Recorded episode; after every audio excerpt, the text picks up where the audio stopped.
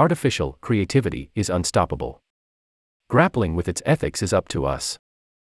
From the fire of Prometheus to the renegade neural network of the Terminator, 1984, technology anxiety spans the history of human civilization. But only recently has the notion that we could soon be usurped by our machines as artists and storytellers started to take hold. By now, you almost certainly know the broad strokes. First, AIs started beating us at our most sophisticated board games, and now, from illustration to writing, every creative endeavor seems to be primed for the computer generated picking.